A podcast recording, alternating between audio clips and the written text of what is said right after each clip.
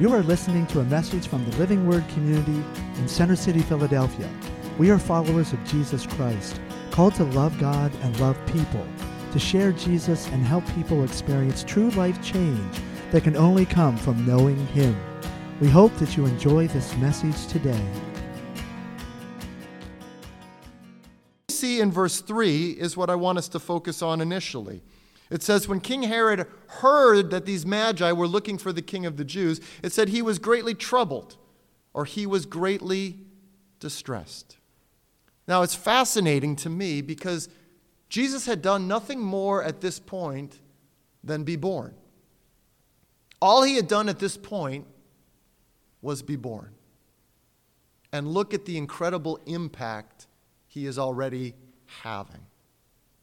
The entrenched systems of the time, those with human authority, those with human power, those structures that had been in place, they were already feeling threatened.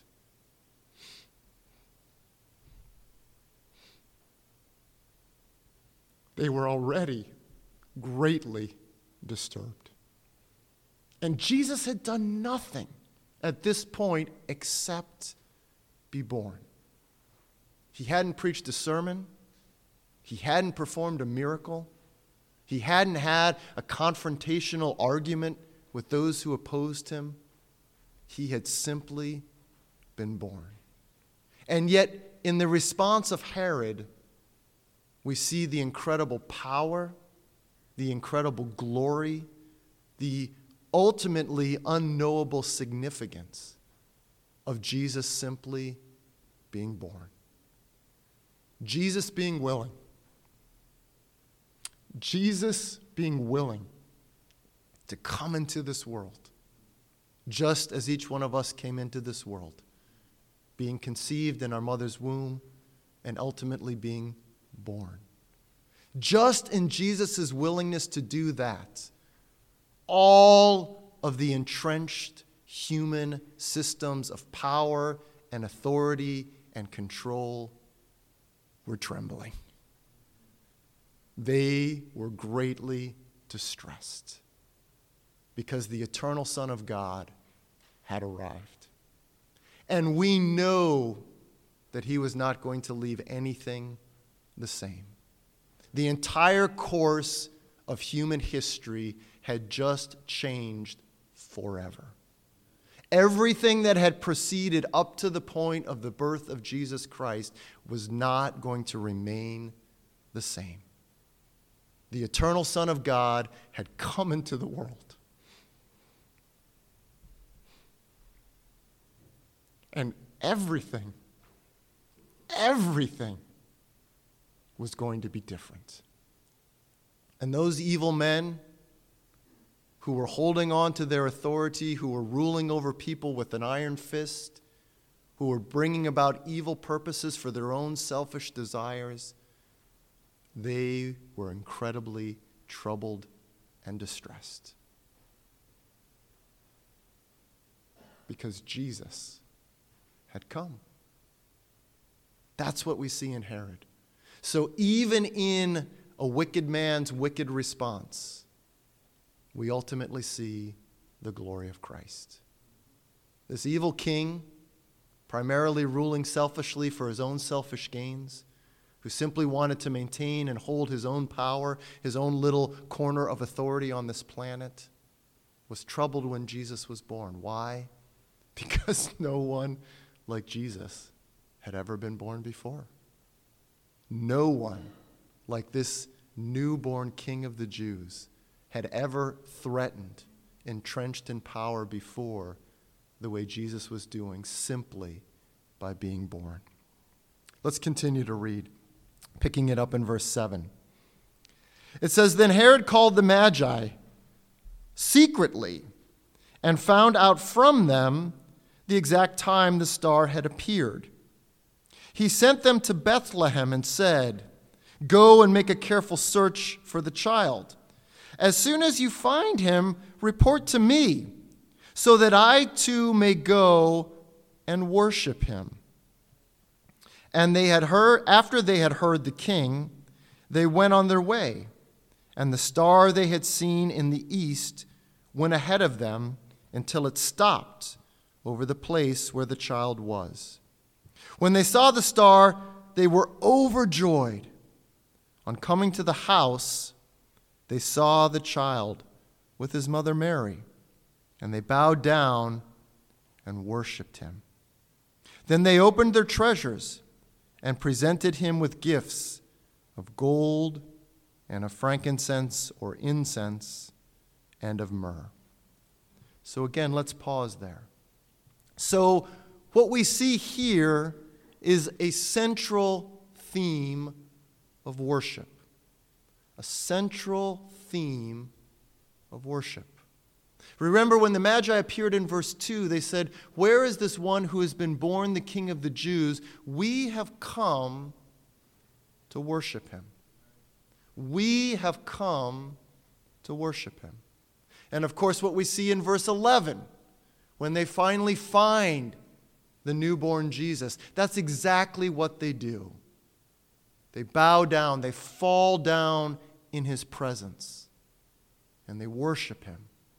And as part of their act of devotion, as part of their act of worship, they give him these incredibly costly gifts gold and incense and myrrh. In the ancient world, these would have been the gifts of kings, the gifts of royalty, things that only a handful of people could have afforded. But we see the sincerity of their worship. We see the genuineness of their worship. They'd travel, we don't know how many hundreds, maybe even over a thousand miles to come. And their only reason for coming, their only reason for coming was to worship. That's why they were there. They weren't there to, you know, conduct business transactions. They weren't there to see distant relatives. They weren't there to enjoy the amazing five star hotels of Bethlehem. They were simply there to worship. And their worship was sincere. And their worship was genuine. Now we see the evil King Herod picking up on that. Remember, he felt greatly threatened. He felt greatly troubled and disturbed, hearing that a potential rival to his power and authority had been born. So, as evil people often do, he started to devise a plan of deception. And so in verse 8, he says, Hey, look, when you guys find him, let me know and tell me where he is, because I also want to go and worship him. Herod uses the exact language, the exact motivation of the Magi to deceive and to cover up his evil intentions. And so, another reason why Herod is included in the birth narrative of Jesus is to remind us that this is what the world does. This is what the world does. The world deceives. The world says yes, but means no. This is what the world does. And the world does this to further their own selfish purposes. You see, Herod was tripped up in his own wisdom, in his own way of thinking. He actually thought that he could deceive these magi convince them that he also wanted to worship.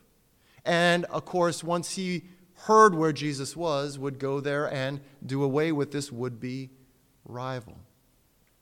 But as sons and daughters of the King of Kings, as those who are in this world and not of it, there's a couple things that we need to be aware of. First of all, we need to be aware that the world is deceptive. We need to be aware that oftentimes when the world says yes, it means no. And when the world says no, it means yes. Just think of how enticing sin can be. That's incredibly deceptive. Incredibly deceptive. Think of that sin that causes you to stumble more than any other. Think of that sin that really, really trips you up. Look at how enticing and how appealing and how satisfying you think that sin is going to be deception. This is what the world does. Because as soon as we engage in that sinful behavior, that sinful thought, that sinful action, we end up with a mouth of gravel. We end up empty.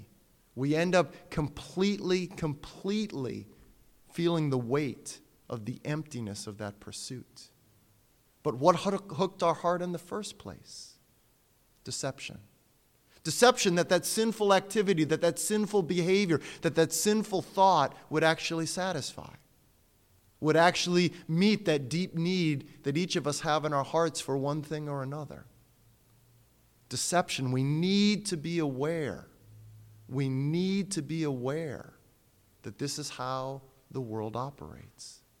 And because we are aware that this is how the world operates, we need to do everything we can to be the opposite. We need to be people of the light. We need to be people of the truth. When we say yes, we mean yes. When we say no, we mean no. We are not trying to come across a way that we are not. We are not trying to live deceptively to advance our own purposes.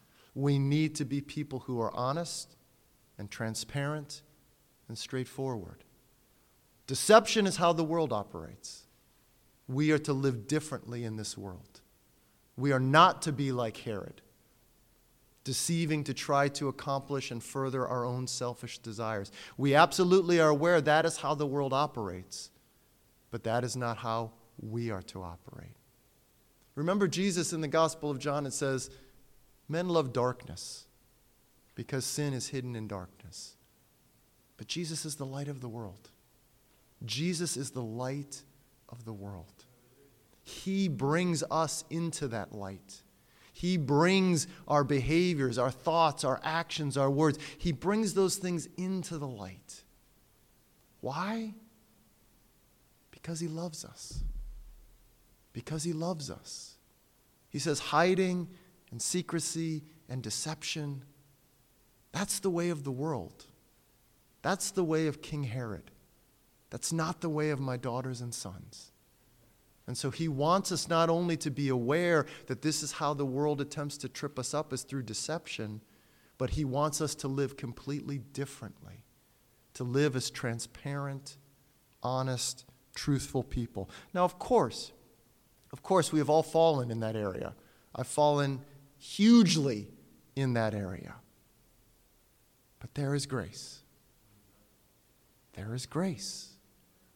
And that's what we continue to live on. So Herod is crafting this evil plan. Let me try to deceive the Magi. Let me try to trick them into telling me where this newborn king of the Jews can be found. Let's pick it up in verse 12. And having been warned in a dream not to go back to Herod, they, the Magi, returned to their country by another route. When they had gone, an angel of the Lord appeared to Joseph in a dream. Get up, he said, take the child and his mother and escape to Egypt. Stay there until I tell you, for Herod is going to search for the child to kill him. So he got up, took the child and his mother during the night, and left for Egypt, where he stayed until the death of Herod. And so was fulfilled what the Lord had said through the prophet Out of Egypt I called my son. I love the incredible simplicity and straightforwardness of verses 12 and 13. As you're reading this account, as we are today, particularly looking at Herod as one of the characters of this account, look again at verses 12 and 13 the absolute powerful simplicity of those verses. An angel of the Lord told the Magi, Don't go back to Herod. And they didn't. An angel of the Lord told Joseph, Take the baby and the mother and go to Egypt. And he did. Just like that, the worst plans of the enemy are completely frustrated are completely frustrated. Because what is being shown us here is nothing is hidden from the Lord. Nothing is hidden from the Lord. One of my favorite accounts that also reinforces this is found in 2 Kings. Some of you are aware, you saw the email tomorrow. We're going to start reading Kings. We're going to be reading 1st and 2nd Kings over the next month and a half. But in 2 Kings chapter 6, the king of Aram continues to plot ambushes and attacks against the king of Israel. And he is constantly frustrated and he is constantly being thwarted in his efforts to wage war against the king of Israel. And the king of Aram is furious. And the king of Aram calls his counselors to him and says, Which one of you is betraying me to Israel? And one of his advisors says, King, it, it's none of us, it's the man of God. Not even named in this passage, but it's the, the prophet Elisha. They say, his counselor says to the king of Aram, it's the man of God. Even what you whisper in your bedroom is told to him. And so every time the king of Aram is setting an ambush, every time the king of Aram is trying to catch the armies of Israel, Elisha simply says to the king of Israel, Hey, king, don't go that way because the king of Aram is waiting for you. And over and over and over again, the plans of the king of Aram to destroy the armies of Israel is completely frustrated. What you whisper in your bedroom is told to the man of God. Herod's most evil thoughts, Herod's most evil scheming was completely laid bare before the Lord. Nothing is hidden. Hebrews chapter 4, verse 13. Again, just an incredible verse that summarizes this amazing principle. Hebrews chapter 4, verse 13. Nothing in all creation is hidden from God's sight. Everything is uncovered and laid bare before the eyes of Him to whom we must give an account. Nothing was hidden from the Lord. Herod's evil intentions, Herod's deception, it was not hidden from the Lord. And so all the Lord did was simply warn the Magi don't go back to Herod. And they didn't. And all the Lord did was simply warn Joseph and said, Take the son and the mother to Egypt. And just like that, just like that, the plans of the enemy are completely frustrated and completely made invalid. And so we are reminded of just how foolish it is to try to scheme against the Lord. We are reminded just how foolish it is to try to outwit the Lord, to try to outthink the Lord, to try to outscheme the Lord. It's absolute idiocy. He is the God who sees everything. He is the God who knows everything. He is the one before whom all of creation is laid naked and bare. What, what foolishness to think there's something going on in His universe that He is unaware of. What, what absolute foolishness to think that there is something happening that He has turned a blind eye to. In fact, Psalm 2 gives an incredible summary of this absolute idiocy and foolishness. Let's just read the first couple of verses of Psalm chapter 2. Psalm chapter 2, verse 1 Why do the nations conspire and the peoples plot in vain? The kings of the earth, like King Herod, the kings of the earth take their stand, and the rulers gather together against the Lord and against his anointed one. About a thousand years before King Herod was even born, God was laying his plan bare. God was laying his plan completely bare. How foolish and idiotic King Herod was to take a stand against the Lord, to take a stand against the Lord's anointed one, even as an infant, the baby Jesus. How foolish it was to stand in opposition to him. Verse 3 What do they say? They say, Let us break their chains, they say, and throw off their fetters. You see, the unbelieving world sees the incredibly present hand of the Lord as a burden. We see it as a blessing. The constant, present hand of the Lord, protecting, leading, guiding, directing, sustaining. For us, it's a hand of blessing. For the world, it's a hand of cursing. Let's try to break the hand of the Lord off of us. It's a hand of slavery, it's a hand of bondage. You see how just completely twisted and corrupted the world's way of thinking is. Let us break their chains. Let us throw off their fetters. And how does the Lord respond?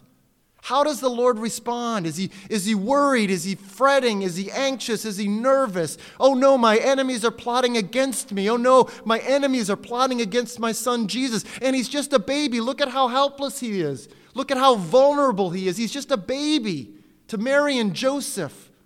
Is that how the Lord responds? No, in verse 4. The one enthroned in the heavens, he laughs. He laughs.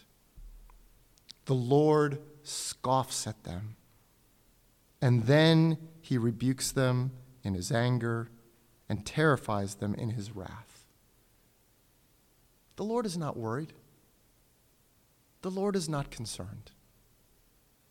Let the enemies of the Lord and the enemies of his Christ do their worst. God is not anxious. God is not afraid. God is not intimidated.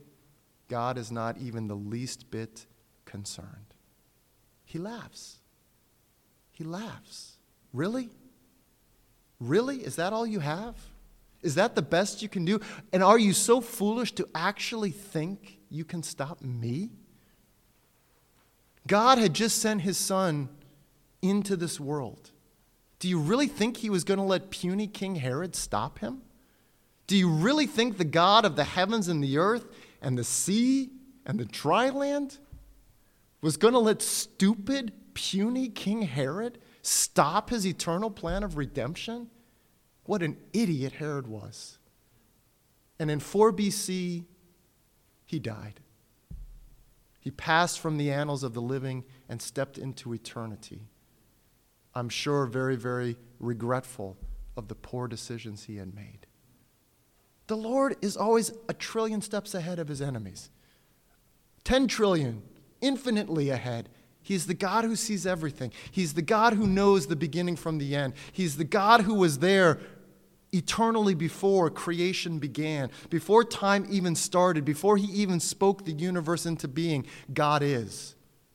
Do you really think he's going to be outwitted by any of his enemies?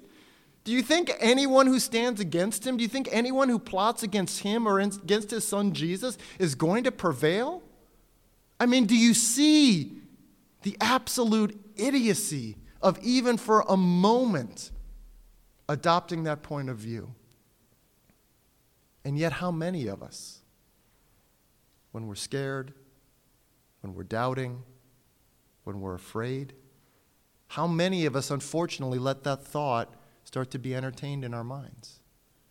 That's why Herod is included in the birth of Jesus, to remind us that the enemies of God are powerless to stop him from accomplishing his purposes. Why is Herod included? To remind us that in their greatest efforts to deceive, to connive, to trick, they are ultimately powerless to stand against the Lord. The next part of the story is incredibly sad.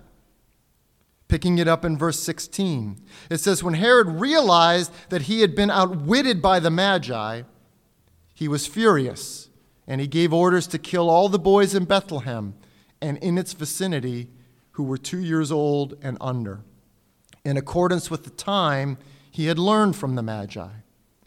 Then what was said through the prophet Jeremiah was fulfilled.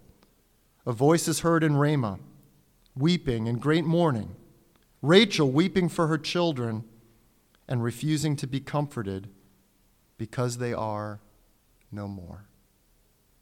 An incredibly, incredibly sad aspect of the birth of Jesus. You see, Herod realizes that he has been outwitted. Not so much outwitted by the Magi. That's obviously how Matthew records it, and certainly that is true. But ultimately, Herod had been outwitted by the Lord. Herod had been outwitted by the Lord. And at that point, he actually had an opportunity to bow the knee to the King of the Jews, to bow the knee to the King of heaven and earth, to humble himself. We may think of King Nebuchadnezzar, who had vastly more power than King Herod, ruled over a vastly greater empire than King Herod. And he, in fact, was humbled by the Lord. And in fact, what Daniel records for us had an incredible measure of repentance when he realized that there is a king and it's not me. There is a king who sits in the heaven and it's not me. And even someone as wicked as King Nebuchadnezzar had a measure of repentance in response to that. So, King Herod, he had an opportunity, realizing that he had been outwitted by the Magi, ultimately outwitted by the Lord, he had an opportunity to bow his knee to the King of Kings and the Lord of Lords. But instead, as the world often does, he responded with rage. And so, again, we see part of why Herod is included in the birth narrative. Because, again, the response of rage, that's the world's response. When the world doesn't get its way, when the world has been outwitted, when the world realizes it's fighting a losing battle against the Lord of heaven and earth, oftentimes instead of bowing the knee, the Lord responds with rage. And that's what King Herod does. He responds with rage.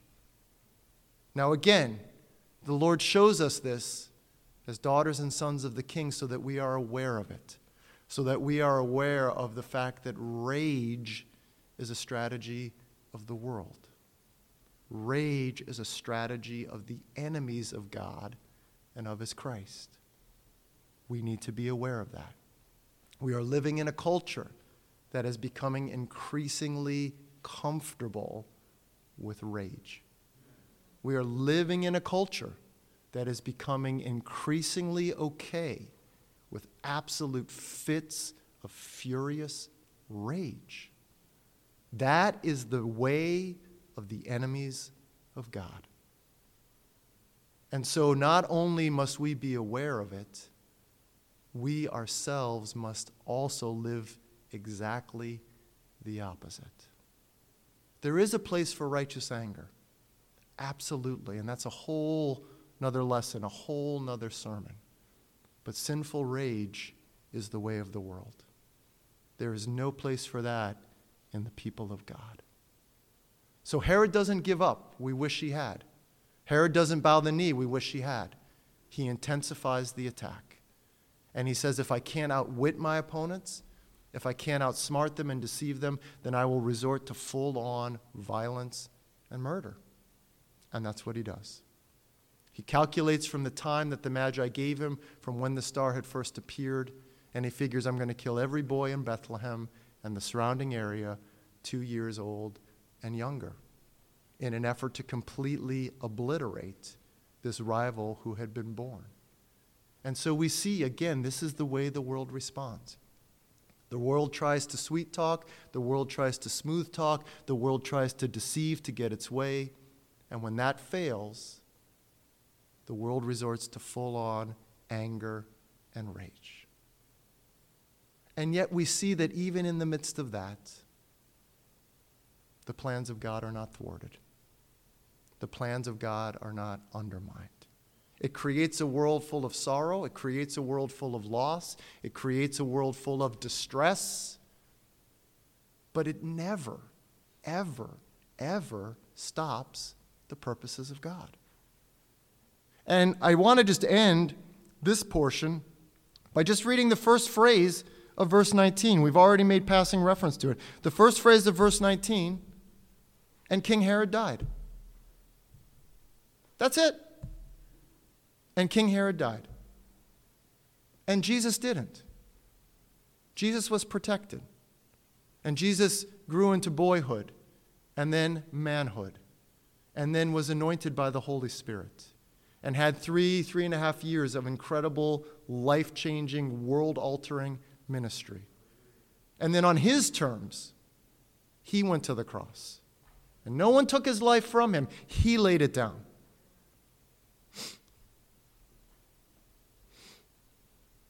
And on the third day, he rose again. Where's Herod? He's nowhere to be found. Where's Jesus? Seated at the right hand of the Father. You see why Herod is included? To show just how powerless and puny and pointless and empty the worst assaults of the enemies of Christ really are. That's why Herod is included. Let's turn to Revelation 12. We got a couple more minutes of attention here. Yeah? It's not even 12 o'clock. Revelation chapter 12. This is my favorite part of this story. Some of you are familiar with Revelation chapter 12. Remember, Revelation is a book that reveals truth in a, in a fairly different way. It doesn't, doesn't reveal truth in a way that we are oftentimes used to Scripture revealing truth. It does it through amazing vision, wild, wild visions. And in Revelation chapter 12, we're going to see three characters described for us. We're going to see a woman, we're going to see a dragon, and we're going to see a son. Revelation chapter 12. It says, A great and wondrous sign appeared in heaven a woman clothed with the sun, with the moon under her feet, and a crown of 12 stars on her head. She was pregnant and cried out in pain as she was about to give birth. What an incredibly glorious woman. In fact, her glory is the glory of creation. Her glory is the glory of the sun and the moon and the stars. We don't have time to completely unpack right now who she is. We'll get to that in a minute. But what I want us to see is this woman is glorious. She's unlike any other woman that has ever appeared before because creation itself is lending its glory to her as she radiates that glory of the creation of God. But we also see that she is pregnant. So already, hopefully, we're seeing a connection because Mary had been pregnant. And there's a strong connection now between what we're reading in Revelation 12 and what we have been reading in Matthew 1 and 2 and Luke 1 and 2. So the woman is starting to cry out in pain because she is about to give birth. All of you women who have given birth, you may acutely remember those pre birth pangs that we as men will never understand. But she's starting to cry out in pain because the time of her birthing has come. But let's pick it up in verse 3. It says, Then another sign appeared in heaven an enormous red dragon with seven heads and ten horns and seven crowns on his heads. His tail swept a third of the stars out of the sky and flung them to the earth. The dragon stood in front of the woman who was about to give birth so that he might devour her child the moment it was born. It's Matthew 2, right? So, what we are told in Revelation 12 is what was really going on in Matthew chapter 2. You see, King Herod was just the human puppet. King Herod was just that flesh and blood individual that was born and lived and breathed and ate and died. And he was a foolish, stupid human opponent of God and his Christ. But really, what was going on behind the scenes was Revelation chapter 12. You see, what was unseen to the natural eye when Herod was making his efforts to kill the infant Jesus, there was a ferocious red dragon, absolutely hideous, evil, intimidating, powerful. He was the one that was ultimately orchestrating the attack. And we see what his intentions were. The moment that the child was to be born, his desire was to devour the child. You see, so we are reminded that the human characters that come on the stage and then leave at their death, and come on the stage and leave at their death. They are certainly part of the adversaries and opponents of God and His Christ. But the ultimate opponent is the dragon. The ultimate opponent is Satan, who from the garden till the end has been orchestrating everything he can to undermine and destroy God and His Christ and His kingdom.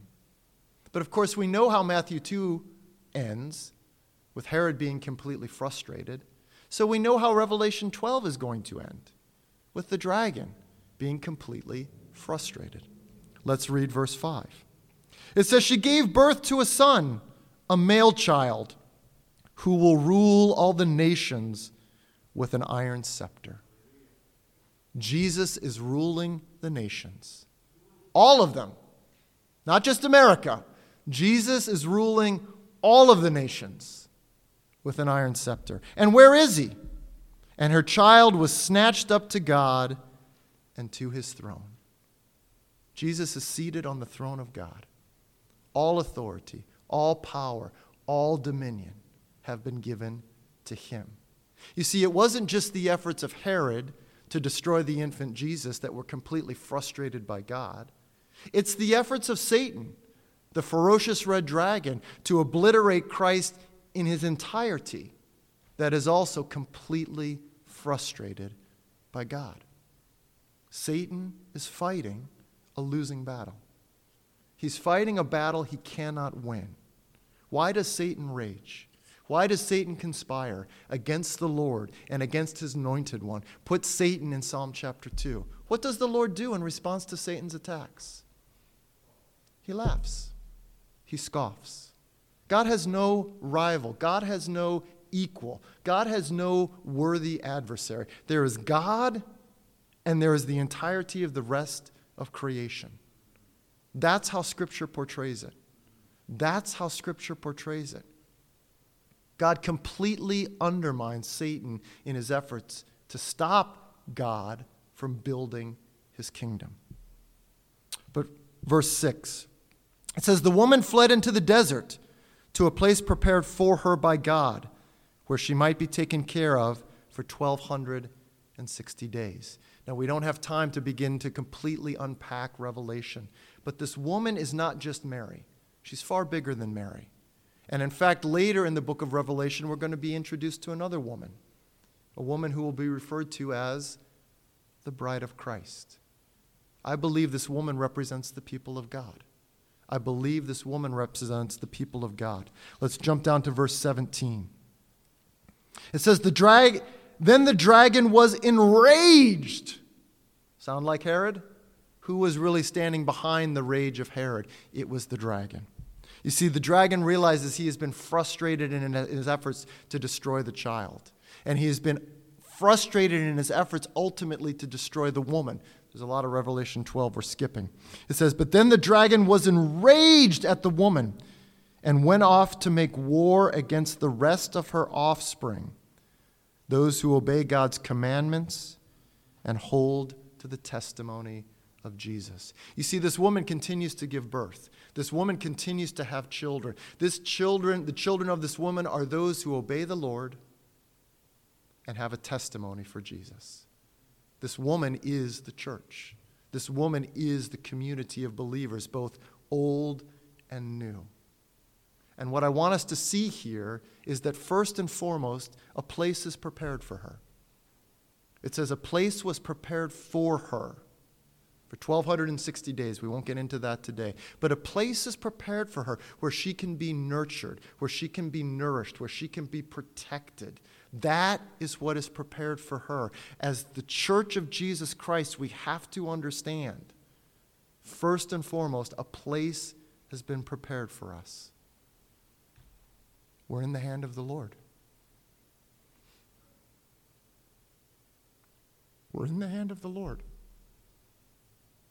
We are in the hand of the Lord. The place that God has prepared for us a place where we are nurtured, a place where we are protected, a place where we are provided for. We can't let that truth escape us. But what do we also see? the dragon is still at war. The dragon is still at war. And who is he making war against? Us. He's making war against us. We can't deny that. We may not want to hear that, we may not want to embrace that, but it's absolutely what is going on. He is absolutely destined to fail. We know where he ends up, but until that day comes, he is waging war against the disciples of the Lord. He's waging war against us. And he will do everything that he can to destroy us and to destroy the image of Christ in this world. Now, he will fail. He absolutely will fail. And we are in a place where ultimately he cannot touch us. Remember, what does Jesus say about this? He says, Don't fear the one who can destroy your body, and after that, do nothing more. He may kill some of us. We don't want to hear that, but he may. He may kill some of us. But if he kills us, has he won? No. If he kills us, he's lost because we go to be with the presence of the Lord, and the church continues. The church continues. Herod is gone, but the church continues. All the enemies of the Lord, flesh and blood, they come and they rage and they pass away and they're gone, but the church continues. Don't fear the one who can destroy your body and after that has no more power over you. Fear the one who can destroy both body and soul in hell. Fear the Lord. Ultimately, we are untouchable. Ultimately, we are untouchable because the worst that Satan can do is take our lives. And if he takes our lives, we win. For me to live as Christ, to die is gain. And when we adopt that attitude, we overcome the enemy by the blood of the Lamb and by the word of our testimony and not being afraid even to the point of death. You see, once you f- no longer fear the enemy's worst weapon against you, he is powerless.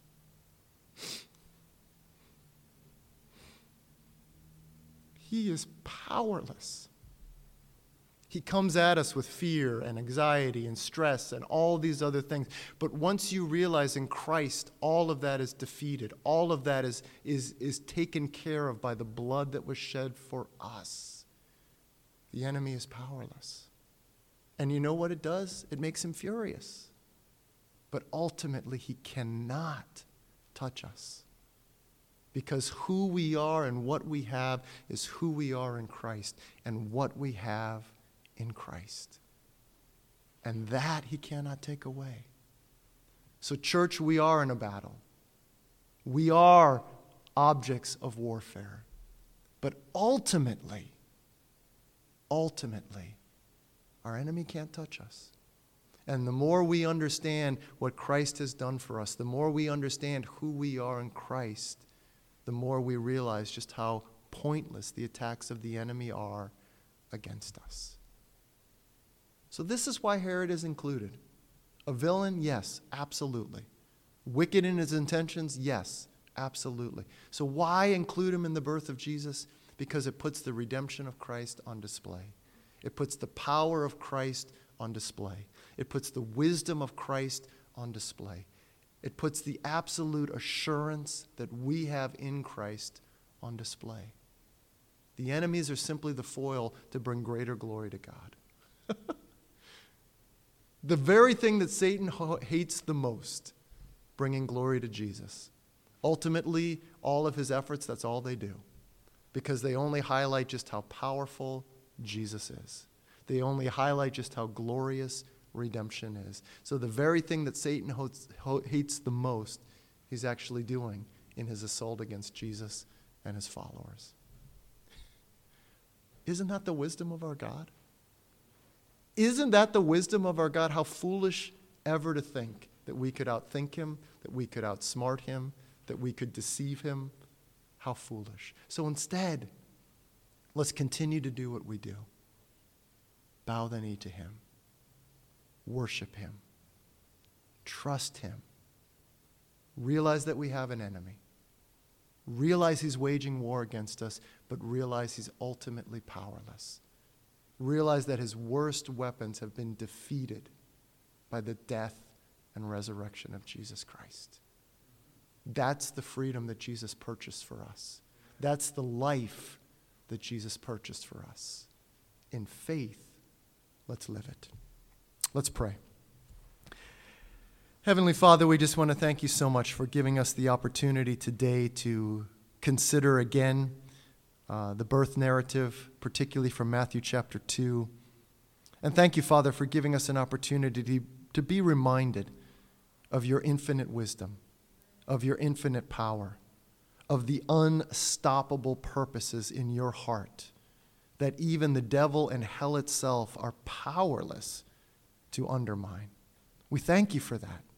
Father, we realize that we are still in a war. And we realize the world hates us because the world hates you. And we realize the enemy hates us because the enemy hates you. But we realize, Lord, that in you we are victorious. And in you we ultimately cannot be touched. And we thank you for that. And God, for those weapons that the enemy uses, particular weapons against each of us that can be so effective, whether it's fear or doubt or anxiety or stress or worry or discouragement, those incredibly effective or apparently effective weapons of the enemy. Remind us that you have defeated them all. And that in Christ we are free from those plagues. That in Christ we are free from those things that would seek to trip us up. And so help us to live, Lord. Help us to live a life of faith. Help us to live a life of freedom that radically trusts you, is aware of the time in which we live, but chooses to live for you in the midst of it. Because, Lord, as we continue to pray for you to touch this world, one of the most powerful ways that you touch this world is through us. Is through us. And as we endeavor, Lord, to live each day for you, as we endeavor, Lord, to walk in these truths, we will see you touch the world in incredible ways. And so we thank you. Thank you for this time to consider these truths together. And Jesus, it's in your name and your name alone that we pray these things. Amen.